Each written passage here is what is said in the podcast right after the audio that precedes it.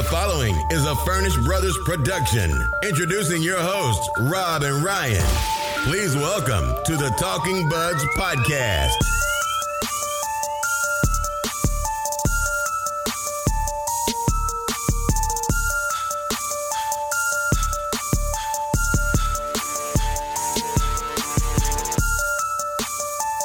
That it is. The inaugural edition, in fact, of the Talking Buds podcast. Thank you so much, anyone within the sound of both our voices, for taking the time out of your life to check us out. I'm Rob. He's Ryan. What's going on, my dude? And we'll be riding shotgun with you and the rest of Leafs Nation in what is undoubtedly the most anticipated Toronto Maple Leaf season probably ever. Would you agree, Ryan? Absolutely, man. If th- if you don't think this is the most anticipated Toronto Maple Leaf season, then you need to get your head straight because this season might be the greatest ever. We have some of the greatest talents we've ever seen in a Toronto Maple Leaf uniform this year on the team. So let's get on the bandwagon. Let's have a good time. Let's try to enjoy it. Stay positive. Toronto Maple Leafs 2018. Let's go. All right, now, before Ryan, we get into our takeaways from training camp and then the season preview and then our weekly segment that we're going to try out our totally unqualified takes. I think I think it's best if we provide people with some talking buds context. I think what what we're both hoping to achieve with the show is simple, interesting, and entertaining discussion around the Maple Leafs and the National Hockey League in general. Our goal is to get in not really to get into the weeds with the statistical conversation or analytics and such because while that sort of stuff is interesting to people, I think like for it's not really it's not really our cup of tea. Yeah, let's leave it to the management group of the Toronto Maple Leafs to worry about the Corsi and Fenwick stats and how Martin Marincins actually uh, seemed as not useless analytically, but when I watch the game, he's completely useless. So we're just going to use the eye test. Me and you, couple regular buds talking about the Toronto Maple Leafs. That's what this podcast is all about, man. Talking buds. So I think we're gonna we're just gonna try and provide 45 minutes to an hour's worth of banter each week about our favorite team. And we hope everyone who listens to us and again takes the time out of their life to check us out enjoys it. Um, feel free to join in on the conversation. Hit us up on Instagram, Twitter, both at Talking Buds. At Talking Buds Podcast. That's Instagram, that's Twitter. We'll post everything for you. We'll make sure you're all updated with all the new episodes, all the new content, and well, let's get this going, man. Now that that's out of the way, let's get into it. And obviously, while it's it's gone on for a while and probably not the sexiest of things to start with, William Nylander is still not signed, and it looks like they're going to start the season without him signed to a contract. I don't know when this is going to get done. Hopefully, it's at the point now where it's hurting the player because he's going to start losing money. And I, I like, where do you want to start? Do you want to start like it's a bridge? Do we get? Do they give him a bridge deal? Do they sign him long term? Well, I think right now it's just they seem so far apart. I mean, Dubas Dubas is out saying how he wants to sign him long term, but you know, a bridge really makes the most sense for Willie. Willie could bet on himself, take a two year, three year deal, play with Auston Matthews, and if all goes well, he could be getting 70, 80 points a year, which would increase him, increase his salary, and make him worth that seven, eight million dollar range he's looking for. Because right now, that that's not where he's at. He's at that six and a half, six million range. And you know, I I just see this going into the season. I see it being ugly. I see it being really long. And it's going to be interesting to see what they do and how Willie handles it because he has no other choice. He's either sitting in Sweden working out all winter or he signs the deal that's in front of him because I don't think Dubas is budging and going over that certain hard number that he's probably placed in front of him and his agent. I'm I'm with you on the bridge deal. I I know that that as the player that's not exactly what what you hope for, but like he's going to be playing with Matthews. And you got to think that that's prime opportunity for him, as you said, 70, 80 points a season and then cash in down the line. I know as an athlete, the players want to get their money now. I know there's talk of the impending lockout coming in a couple years with the CBA and it's like coming to an end in the next few years. But I, I don't know, man. I just, it's a tough one because on the one hand, you support the player and his desire to get his money. And he's in a really tough situation because he's the first one of the quote unquote big three to get signed. So he's sort of setting the precedent. But having said that, I just I, I don't know. Like he's he's only hurting himself sitting out right now. And Tyler Ennis, Tyler Ennis has been has been uh, he played very well in training camp and he's held his own and you can tell you can kind of see that he's like pumped to be given the chance to play with Matthews, but he's he's not that's that's Willie's spot. Yeah, well Tyler Ennis is kind of like the the older man's version of uh, Willie Nylander. It's actually kind of funny when you watch them. They're pretty similar, even though I think Willie's a little more dynamic. But with Willie sitting at home and watching all these preseason games, he's seeing Marner light the lamp. He's seeing Auston Matthews. Hopefully, he's healthy all year. He's watching his little line mate going off, and he's got to be sitting at home thinking, if Marner puts on a year, then he's going to want more money, which is going to affect Nylander's contract. But at the same time, you're looking at Power Play One. Is William Nylander's name on Power Play One? No, that's, it's on right, Power man. Play Two. So he's sitting at home being like, "Well, what what the hell is this? I like I'm not on Power Play One. How am I supposed to earn my money and get more money? If you want to sign me to a bridge, you're going to put me on Power Play Two. That's going to decrease my point totals by by a ton."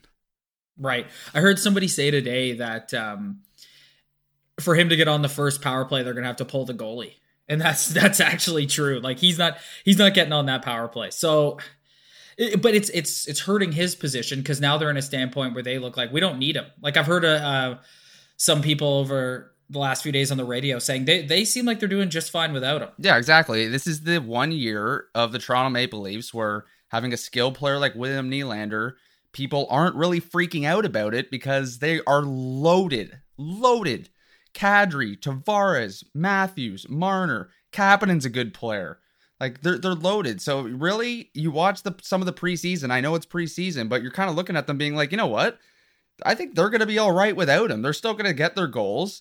Do we want him on the team? Absolutely. We love Willie, but you know, this is this is kind of a different year for this franchise. Like we're not exactly looking at a guy like Willie being like, we absolutely need to get this guy done this year. All right, let's shift gears to who is at training camp and who's on the team. Some roster cuts yesterday and today. So where do you want to start? You want to start with Connor Carrick or you want to start with the goaltending situation? Well, it, let's start with let's start with uh, some of the defensemen that got cut. Rosen, yeah, he had an okay camp early, but in that one showcase game against the Canadiens where he got put in because Dermott was hurt, he looked awful. He looked terrible. He got pushed off the puck all game. So you know what? That doesn't really surprise me. Borgman got a ton of NHL minutes last year, and I'm not really surprised to see him go down either because this new guy, Ganov, came in and he's kind of like Borgman. The Russian Polak.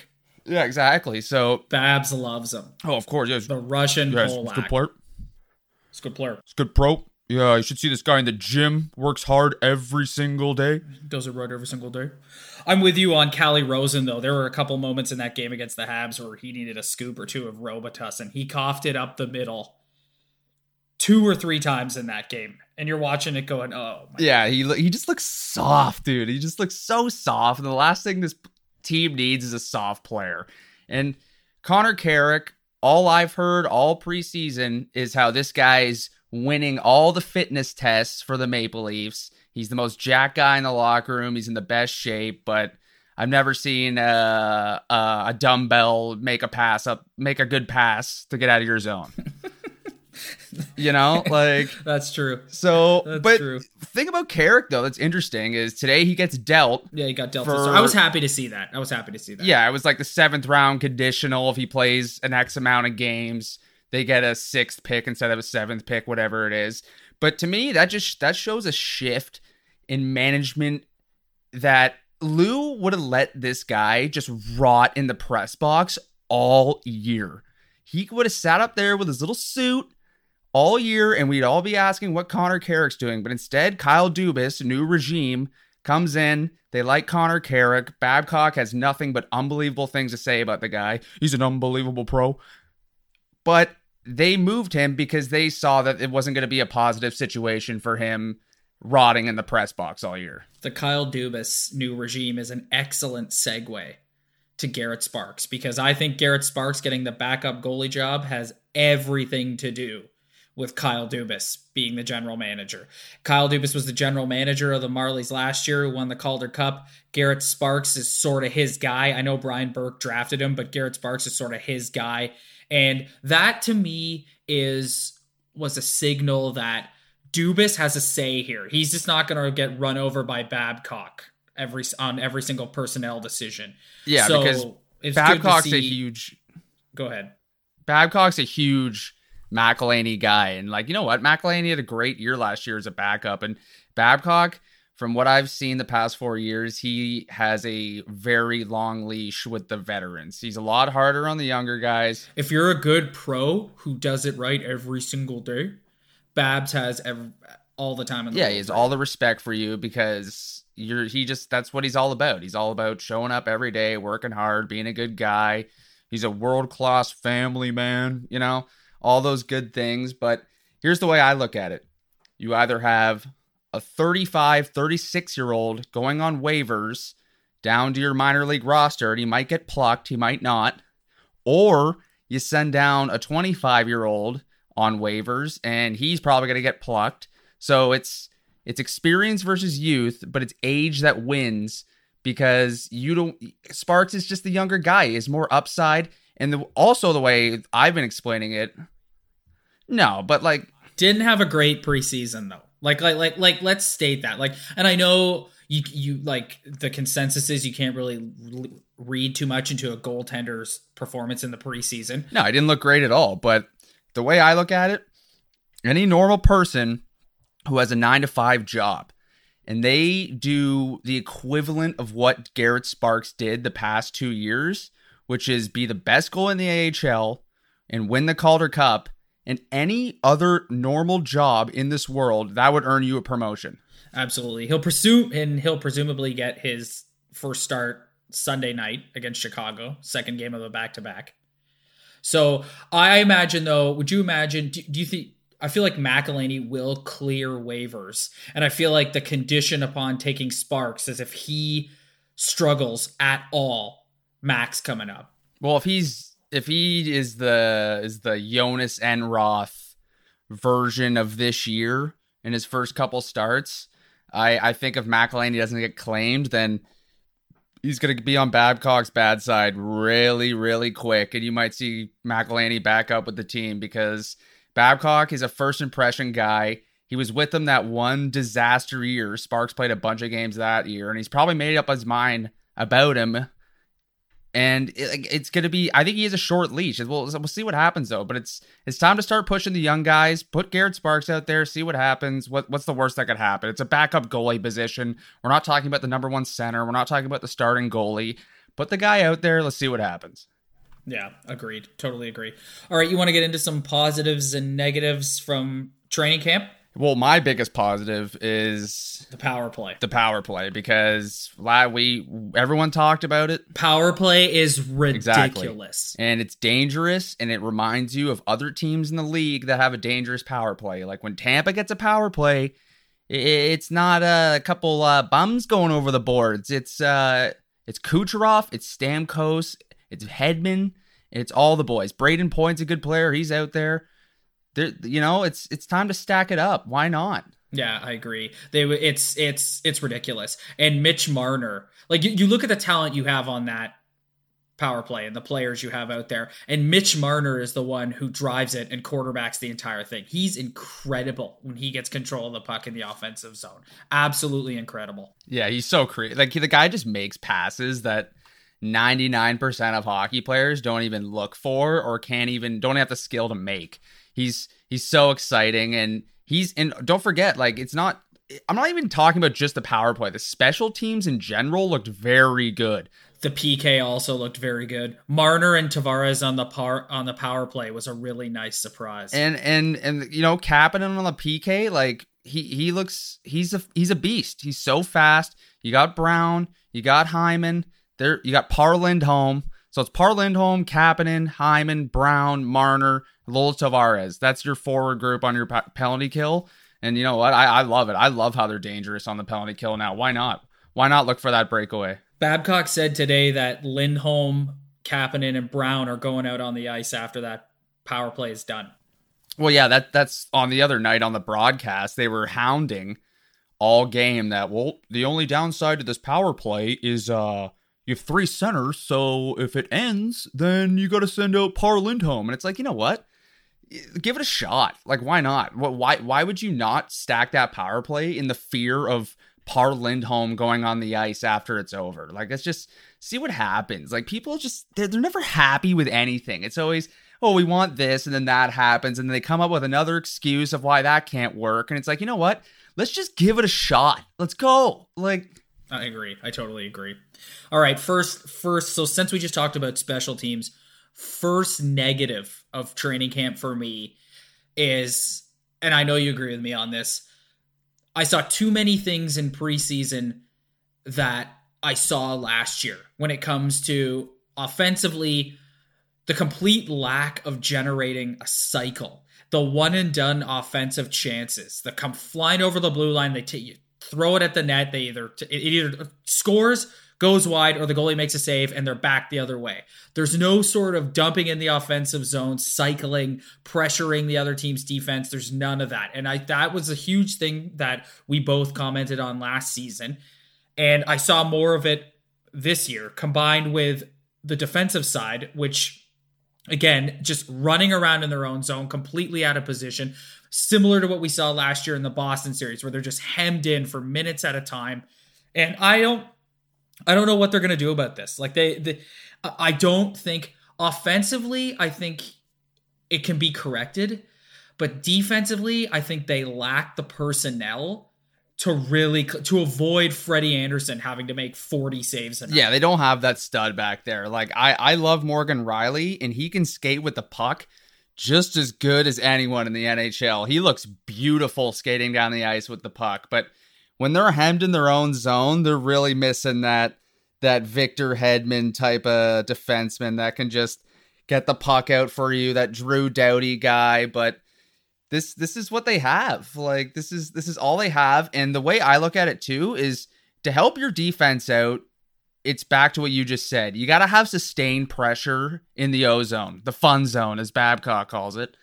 And if you don't keep the puck down there for a significant amount of time, if you're one and done doing the Phil Kessel hash mark turn, making a pass, they were one and done all last year. They were one and done all last year. And aside from a few moments this year where you saw Johnny T get the puck below the the goal line and cycle it around a little bit, they were one and done for the most part in the preseason again. That's concerning. Yeah, it is. You, you know what? It, it's not going to be a magical fix. Getting John Tavares is not going to all of a sudden make you into some defensive juggernaut. You know, it's just another player who's a little more responsible in his own end, but it's still the same defensive personnel. It's pretty much the same forward group. And you would think this is this is coaching, like it, doing this type of stuff, systems to keep the puck out of your own end. You think that'd be coaching, but at the same time, Babcock can say all he want. Exactly, Babcock can say all he want. You know what? We want to do this. We want to do that. We want to do this. If the guys aren't willing to commit, and do it properly, do it the right way, then it's they're gonna, it's gonna be the same thing this year. It's just this year they have a little more scoring talent than they did last year or the year previous. So if they if the, the, the thing is though, it's not even I don't even think it's a matter of them not wanting to commit. I think they're just they're just not good enough. Like they're just not good enough back there. They don't they don't have the horses. And that could potentially be their downfall because they play in the division. You're going to run up against Boston or Tampa at some point. It's just to me that is my biggest concern, and I, as I think it's every Leaf fan's biggest concern going into the season is the talent on the back end, one hundred percent. Yeah, well, they're they're super small back there. Like they, they don't have anyone with any size. Hainsey's uh, an old guy. I, I love Hainsey. Seems like an absolute beautician. And you know Rielly Rielly's a number two. You know, like he he does. He has a lot of number one qualities, but he's missing that that shut down like shift where you just need that shutdown in that important game, you know? Like it's just it, Jake Gardiner's Jake Gardiner. To me, they're talking about Jake Gardiner's contract coming up next year, and they're saying he wants like he's gonna be worth seven million. Like, oh, no, thank you. What is that? Like, you know, no, like, thank you. Without Gardiner, like, without Gardiner, they'd be in trouble. Like don't don't mistake that. But we've seen what the Leafs have done in the past when they signed guys who weren't capable of doing the job, but they just signed them because they needed them. They were scared of losing them. They were scared of bringing someone up and taking out taking that person's spot. Like Phaneuf. Phaneuf was a perfect example. Oh, what would we do without Dion Phaneuf? We don't really like him, but we don't really have anyone else, so let's pay him seven million a year. Who's gonna Who's gonna take up Who's gonna take up all those minutes? Who's gonna take up all those minutes? Who's gonna play all those minutes? Yeah, like it, it's it's it's brutal. Like I I don't know what they're gonna do. Yeah. Uh, uh, okay. That's and that's something that we're gonna have to watch throughout the entire season. They're going in. These are the horses they got going into the season.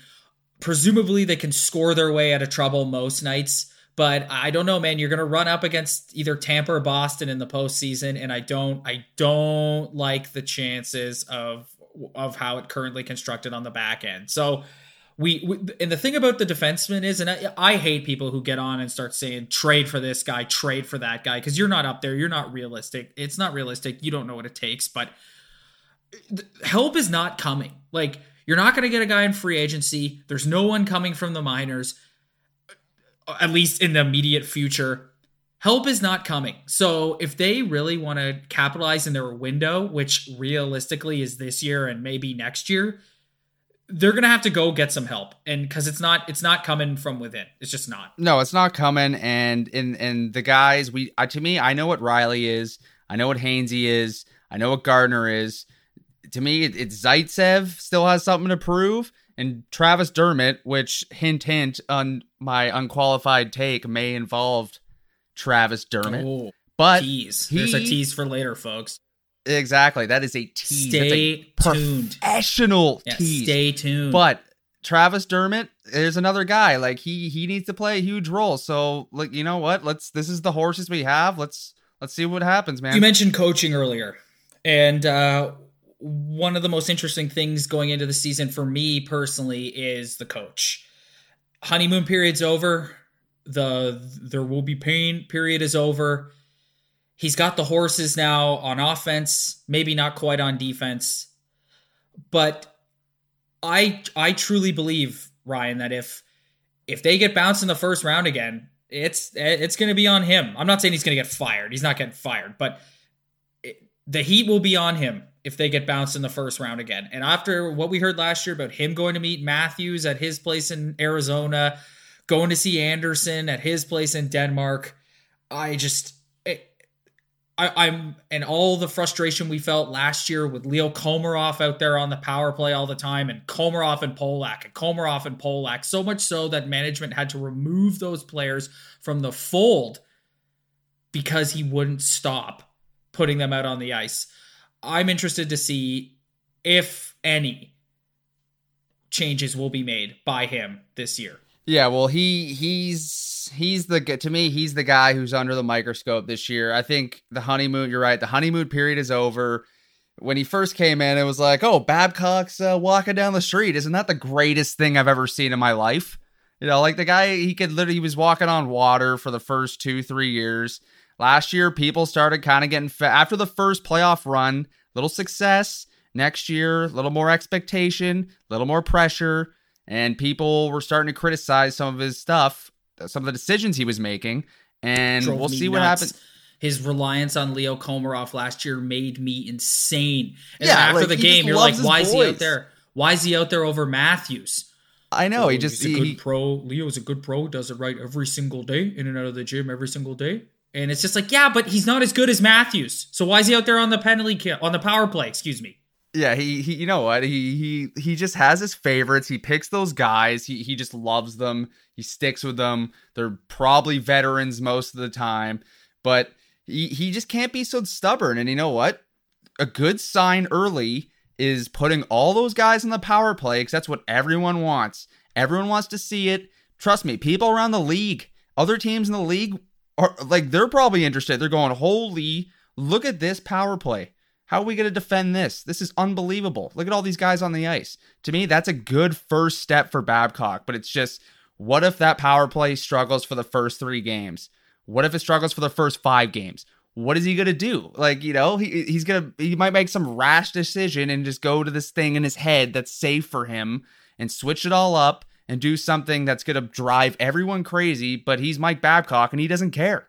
Well, that's where having Nylander might be handy because you could swap one of those guys out and swap in Nylander, and that might change it up a little bit. Yeah, Nylander's pretty inter- interchangeable with anyone on that power play. Right now, he's on power play too, which is still a pretty good unit well, if he ever comes back, but assuming he does soon, hopefully, he he's easily interchangeable with any of those guys. But it's just can Babcock stick with a new way of thinking? Can can he can he just stay true to it? Can he not just go back to his old ways that he seems to always do and just hopefully he can just get it done this year, man? And you're right. If they get bounced in the first round, it's you're right. It's going to be on him, especially if well, if one guy, if Matthews goes and has a brutal playoff again, he'll be under the microscope too. But it's going to be Babcock because he hasn't had a, a lot of playoff success over the past ten years or so. Because and and the whispers will will start kicking, and everyone will start talking, and it's going to be Mike this, Mike that, Babcock this, Babcock that. So a, a ton of pressures on this guy this year, man. All right, so enough of that. Let's get into looking towards the future. Um, Want to do some player expectations? Absolutely, man. This is this is my favorite part of the beginning of every season. It's it's a fresh start. Everyone's just great in your head. You know, you're just thinking about all the guys. You're so positive about all they're gonna do. You're looking at the best side of them and it doesn't always work out but i love looking ahead so let's let's make some little predictions we won't take too much time on each player but we'll make a little prediction for uh, all well mostly the most notable guys there's a couple of guys that are kind of lumped in the same category but let's do this let's just do the stars yeah yeah let's we'll, we'll, we'll do the we'll do the important guys and where else to start ryan and i'm gonna let you go first on this one because i know you're excited let's start with john tavares well john john tavares john john johnny boy man god john i love you but John's got a lot of pressure on him. He just signed the big deal, probably the biggest free agent deal in the history of the league. Easily. And the biggest free agent deal in Leaf history. Well, I'm probably sorry. since we'll talk about the cap era. Like I, I I'm not gonna speak. I'm not I'm not someone who's who's a whatever. But you know, it's it's one of the biggest salary cap era deals, probably the biggest. And John's got a lot of pressure on him, but he's got a ton of talent around him. He's got the best playmaker on the team on his line. I think he, I think anything below 75 points for this guy is going to be seen as a disappointment.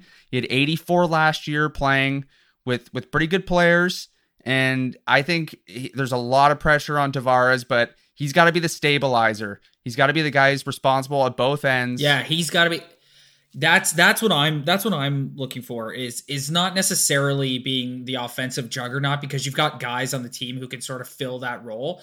Being the stable first line centerman who can help and play a 200 foot game. Like I said earlier, start some semblance of a cycle in the offensive zone. I you saw him do that a little bit in the preseason. So I'm with you. I'm I think it's less about offensive accolades and winning scoring titles and all that stuff, and more about I'm going to say the buzzword more of a captain role and playing a 200 foot game and leading by example, being a good pro every single day. That's that's what and I'm looking for. One more thing about Johnny, gotta get one more thing in there because he's he's the he's the hot guy in the city. He brings something that they don't have. He's a very good down low presence. I know Van Riemsdyk could score around the net. Van Riemsdyk couldn't hold on to a puck to save his life, couldn't take a hit, couldn't do anything. He's not even in Johnny T's. Yeah, yeah. Like let's not even compare that. But I just like the down low presence, the the strength along the boards behind the net, kind of that Wayne Gretzky office. I'm not comparing them, but you know that kind of behind the net kind of vision. Uh, he's the only guy on the team who I think really excels at that. So I think Johnny's got to put up the points. But since there's so much talent on this team, he he also can focus more on just being that 200 foot guy who's a, who could be a shutdown guy along Kadri because I think he's I think he's that good defensively as well. I totally agree.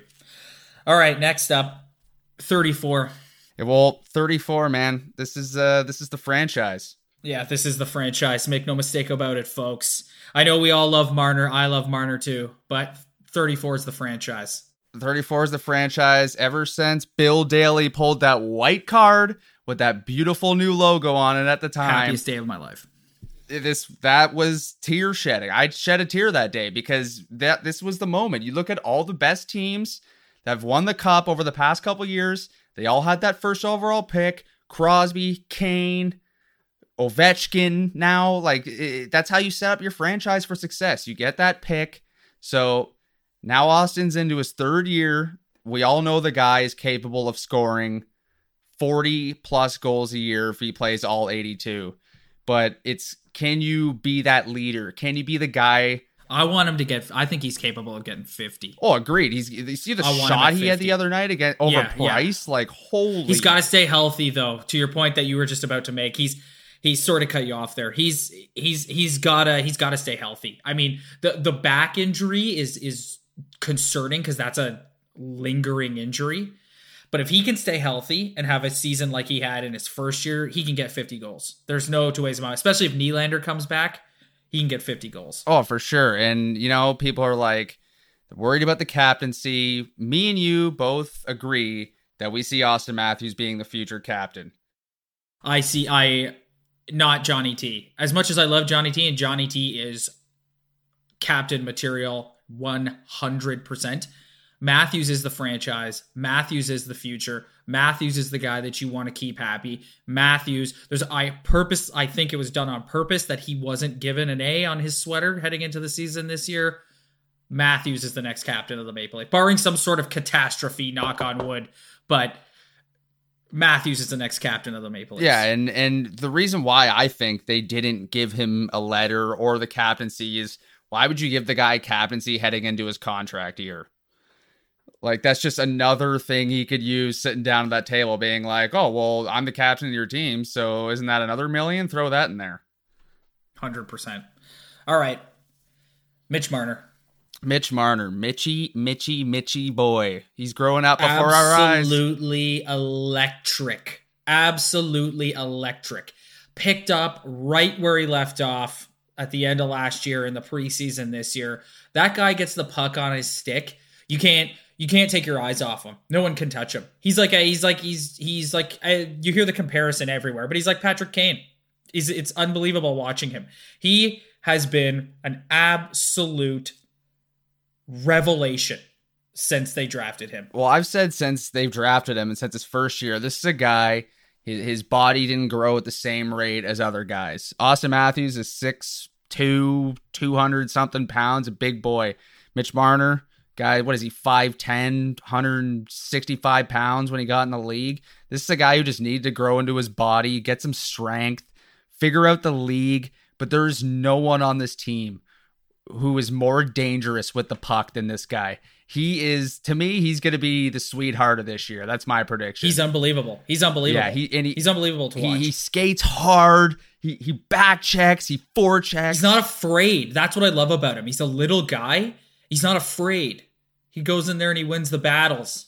That's something that you didn't see, not to dump on him, but that's something that you didn't see from Nylander. And that's one of the reasons why I think that's going on, not to bring that up again, but I think that's one of the reasons why Marner's favored in that debate of Marner versus, because it is really Marner versus Nylander. It's not Matthews. Matthews is in, is out, is separate, but it is Marner versus Nylander. Yeah. Yeah. Matthews is the center. He, he's, he's, He's the centerpiece. He's the face. But Marner to me is going to be the sweetheart of this year. Everyone's to fall in love with him. He's to be so, I think he's to be so good. He runs the power play. He's on the penalty kill. He back checks. He forechecks. He even finishes checks now. Babcock leaned on him hard last year. He was on a line with Matt Martin at one point, and I love Matt Martin. That guy's a beauty. He's a legend. But Mitch Marner doesn't need to be on a fourth line with Matt Martin. And Marner had an unbelievable second half. He fought his way back. And I think this year, he's just going to absolutely light it up. Freddie Andersen. You know, Freddie, if you look at Freddie's statistics, I know we're not getting into all this crazy statistical stuff, but I think save percentage is a is a is a dummy enough stat that everyone can understand. He sits around the same save percentage every year. He's in the last two years, he's had a really horrible start, but he's steady Freddie. By the end of the year, he's always at that same number. I'm interested to watch his start. This is you're right. He's had he's struggled out of the gate. And I want to see if that's something he, you know, it's something they've discussed and something he thinks about. I want to see if that's something he corrects this year. And just part of his evolution, I think, is not running so hot and cold. Like he he has streaks of time where he legitimately looks like a Vezina contender and the best goalie in the league. And then he has other times where he the soft ones go in. And I just think that I want to see just like everyone does. I want to see a more consistent bell to bell effort from him this season as opposed to hot cold hot cold hot cold hot cold.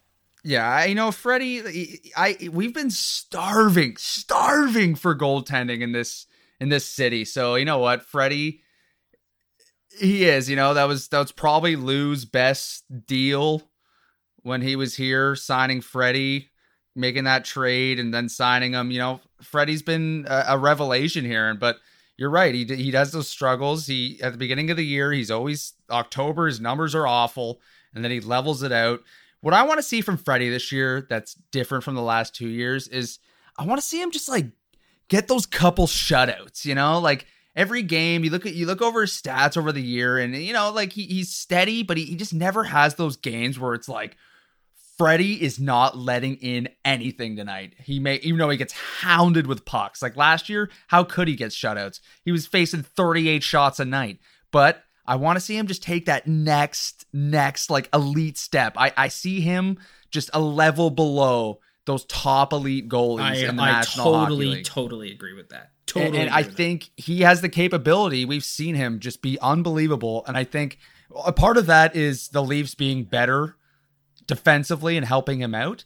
But I, at the same time, I just I, it's not even like a nitpick. It's just something I want to see. I just want to see him hit that next level because I love Freddie. He's a beauty. And I think I think at the end of this year though, we're gonna be happy with Freddie's performance. I totally agree with that. All right, let's do two more. Let's do uh let's do Nazem Kadri. Nazi, Nazi, Nazi boy. The longest tenured is he the longest tenured? Him and Gardiner are are, are, are contending for the longest tenured Leafs. But you know what? Nazem there's no one who's benefited more from Mike Babcock being the coach of the Toronto Maple Leafs than Nazem Kadri. Changed his career. I 100% agree. Before Babs and Shanny got here, remember they suspended him. Well, Shanny actually was here. You remember they suspended him for his extracurricular activities. The one thing that I've been most impressed with is how Babs has gotten Nazem Kadri to embrace his role. Because you know, Kadri as he should, thinks of himself in the same league as a Matthews or a Tavares. And he should. That's part of that's one of Naz's strengths is his swagger and his cocky confidence. But the way Babs has got him to embrace his role on the team is it's it's played to his strength. It's it's testament to Babs. Cheers to Babs for doing that because I think that's you're right. He's been the biggest benefactor of Babcock being the coach of the team. Yeah, absolutely. And and Nazem just maybe he just always needed something to believe in. Maybe it was just the slew of bad coaching that before Babcock came, man. Like, you had Ron, like, I came up and played for Ron Wilson. Like, I know Ronnie's a uh, successful NHL coach, but we all knew how that ended, man. And then he played for Carlyle, who was a bit of a wild card. I don't hate Randy, bit of a wild card. And then they had the the the the Peter Horachek disaster. But I just feel like when Babcock showed up, Nazem was at an age, he was in his mid 20s where he just needed someone to look at him and be like, grow up. And whether that was Babcock or Shanahan, it was I'm. It was whatever talk. You remember the reports that came out that Shanny had the one-on-one meeting with him and set him. Yeah, it was a man-to-man discussion. You can go Google Brendan Shanahan on Google and look at the pictures. Brendan Shanahan is not a weak man, but he is a beast. And he's if Shanny was standing in front of me and was telling me to, to smarten up, I, I, I would smarten up immediately. I buy in hundred percent. That's why I was so pumped when they hired Shanny. I was like, "This is a guy who's a winner." Yeah, exactly. He's a winner. He's going to bring his gone. winning winning culture and mentality. But Naz uh, on the ice this year, it's it's he's not going to get as many well, we don't know this yet. Like people are always saying, "Oh, Nas is not going to get as many minutes," but you don't ever, you never know with Babcock. Like Babcock will throw anyone out there. He doesn't play by any rule book, you know. like he just does whatever he wants, and if Nas is playing the best that night, that's who he's gonna play. So I, I see. Uh, hopefully, it's another thirty plus season for Nas because uh, he's just a talented goal scorer. He's on PP one. He had twelve power play goals last year. He's capable of getting more this year. So, all right, let's do a defenseman. And I'm going to throw you a curveball here because you think I'm going to say Morgan Rielly, but that's not that's not as fun as talking about Jake Gardiner. Jake Gardiner ended the season in the doghouse with just about every Leaf fan I know after his performance in game seven. Here's a player who is probably one of the most polarizing guys on the team simply because his offensive talent and ability is quite something, but his def- defensive mental lapses, say that 10 times over, his defensive mental lapses, they just happen way too often. And you said he's, he's vying for a new contract. It's probably going to be, like you said, in the seven to eight million dollar range. I don't know if the Leafs can afford him at that price. He is at this point, based on the way this defensive core is currently constructed, he is an important part of that. But I just, uh, you can't, you can't ignore, like I said, the mental lapses in his game. They're blatantly obvious. Jake Gardiner, this is this is nothing new. This is he's been here for years. He's the longest tenured Leaf along with Nazem. This isn't new just to the game seven situation in Boston. Jake Gardiner has always had this problem. He looks like a million bucks one night, and then the next night he he's sleepy, sleepy boy. He he's he's not. It's like he's not even there mentally. Yeah, you watch him sometimes, and you're just like, what is going through your and, head? And I know that he had every year he sets a new career high in points, and that's nice. But the Leafs don't need points this year, man. They, they they don't. They they need guys who are steady on the back end who can make a play out of their own end.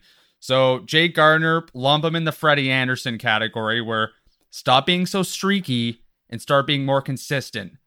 Even play it more safe, more if you have to. I know you have a lot of skill, but maybe make that easy pass instead of trying to do the smart, fancy, dumb thing. You know that makes no sense. But he tries to make that fancy little pass up the ice that never works and he just he he makes those stupid stupid mistakes sometimes.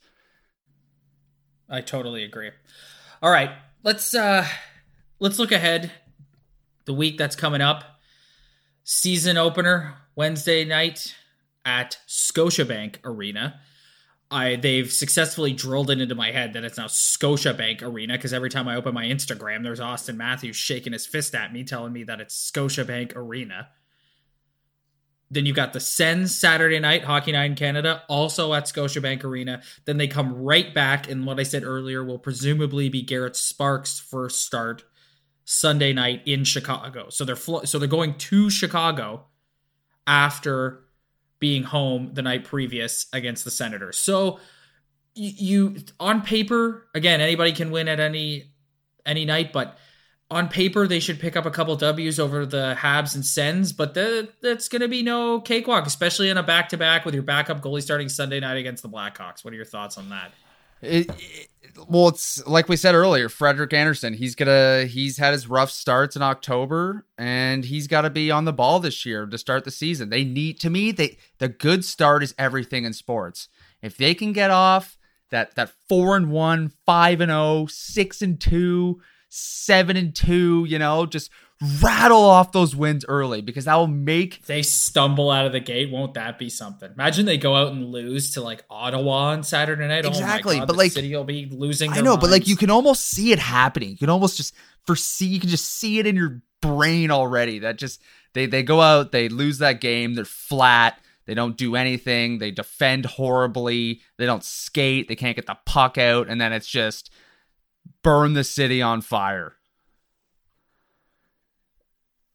and uh, Chicago, like you know, it, it, the teams they play early, you know, they they got they got some crappy teams early, they got some good teams early. It doesn't really matter. It's just about them going out and just having a good start. Babcock always says you got you got to get out to a good start, and but he, you know what, he's right, man. They, they they need that because they need to get ahead in that division. They need a leg up on Boston and Tampa. They need to win those head to heads against them all year. They they need to win the division. They, they, they it would make their life so much easier if they just went out. Yeah, they have to win Yeah. the division. If you're like like I've I get I'm getting annoyed lately where I've been hearing some people make comments along the lines of oh well you're just you're just playing to get to the playoffs. And it's like no, you have to win your division. You do not want to run up like you're gonna have to play them anyway. You're gonna have to play Boston or Tampa anyway, but not in the first round. Get win the divi- win the division. Play, have a chance at playing in a wild card game and not running up against one of those two teams in the first round. I just that is the focus this year. The the regular season does mean something. Let's not all pretend that we're just waiting to get to the postseason. The regular season absolutely means something. Yeah, it does. And and and you know what? We all foresee them making the postseason, and hopefully they do, and hopefully they win rounds. But that doesn't mean they can't be looking ahead that far. It's a long season. The NHL is a long season, man. And and they just need to go out and prove that they are a top five, top three team in the NHL, and that they have a chance to threaten against those other teams in the league who is just who are just as good as they are. That they can threaten to do this thing, man, because that's what we're here for this year. We're here to see them get this done, or the next this year, next year doesn't matter. This is the roster. When they yeah, when we went through pain three years ago, this is what they envisioned, and and you know what? They turned it around great. It's unbelievable what they've done, but this is what we're waiting for, man. Yeah, they absolutely did. Yep. All right.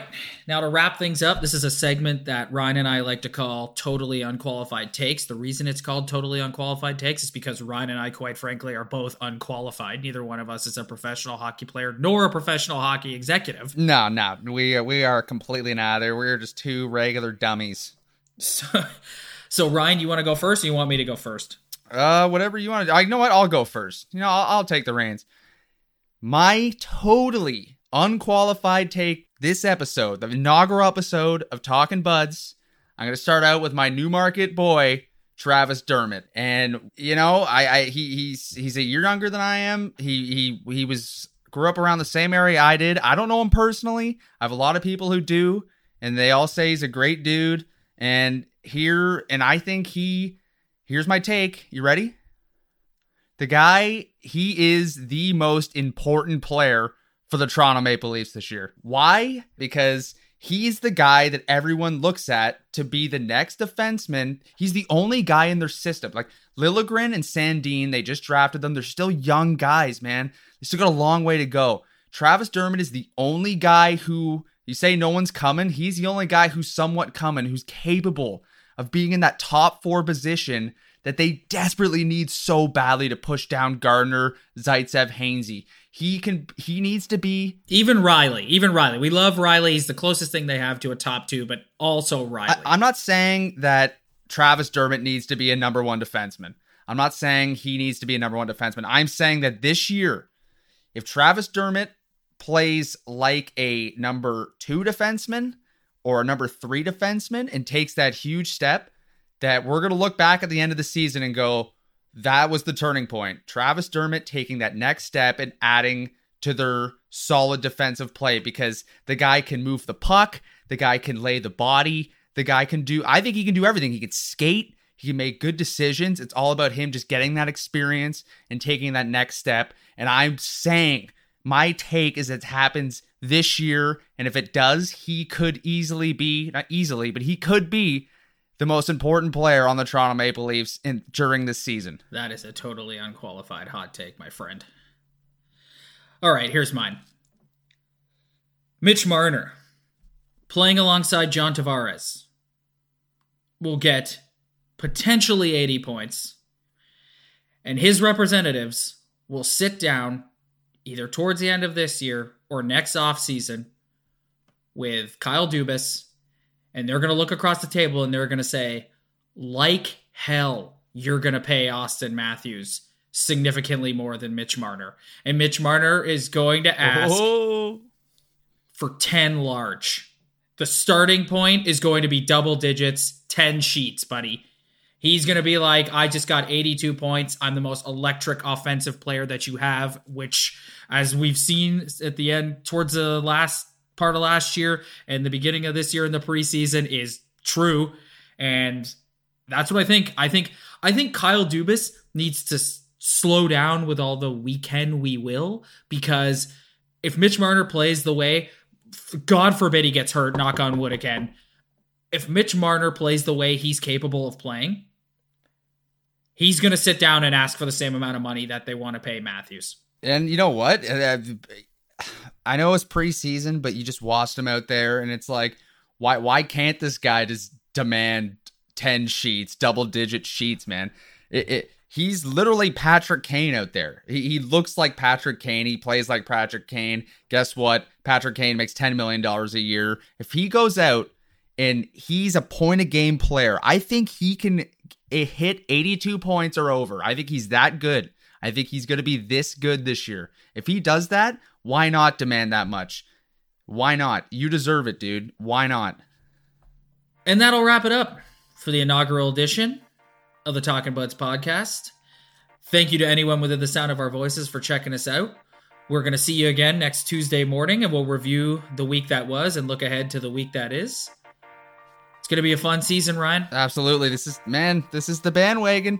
Get on it the is. bandwagon. We are, we are driving the bandwagon. Let's go. This is the bandwagon. Let's do it. Let's go. If you like if you like the show and want to get in touch with us, hit us up on Instagram and Twitter, both at Talking Buds. We'll see you next Tuesday.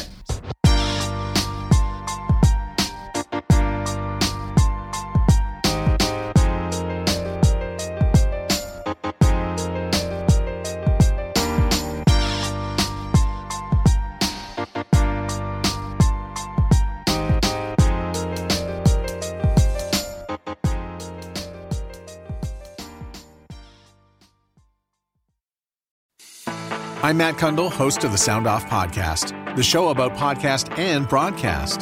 Since 2016, we've been speaking with amazing people who have populated your ears for decades. Legendary broadcasters, research wizards, talent experts, podcasters, voice talent. Almost 400 stories, all for free.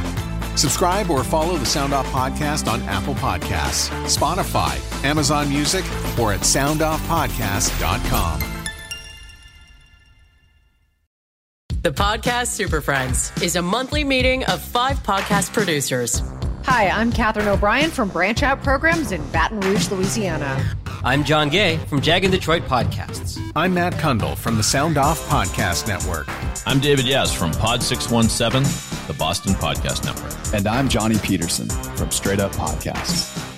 Together, they form the Podcast Super Friends, an alliance of podcast masterminds sharing best practices, insights, and discussions to help make you a better podcaster. Follow or subscribe to the show on Apple Podcasts, Spotify, Google Podcasts, or at soundoff.network.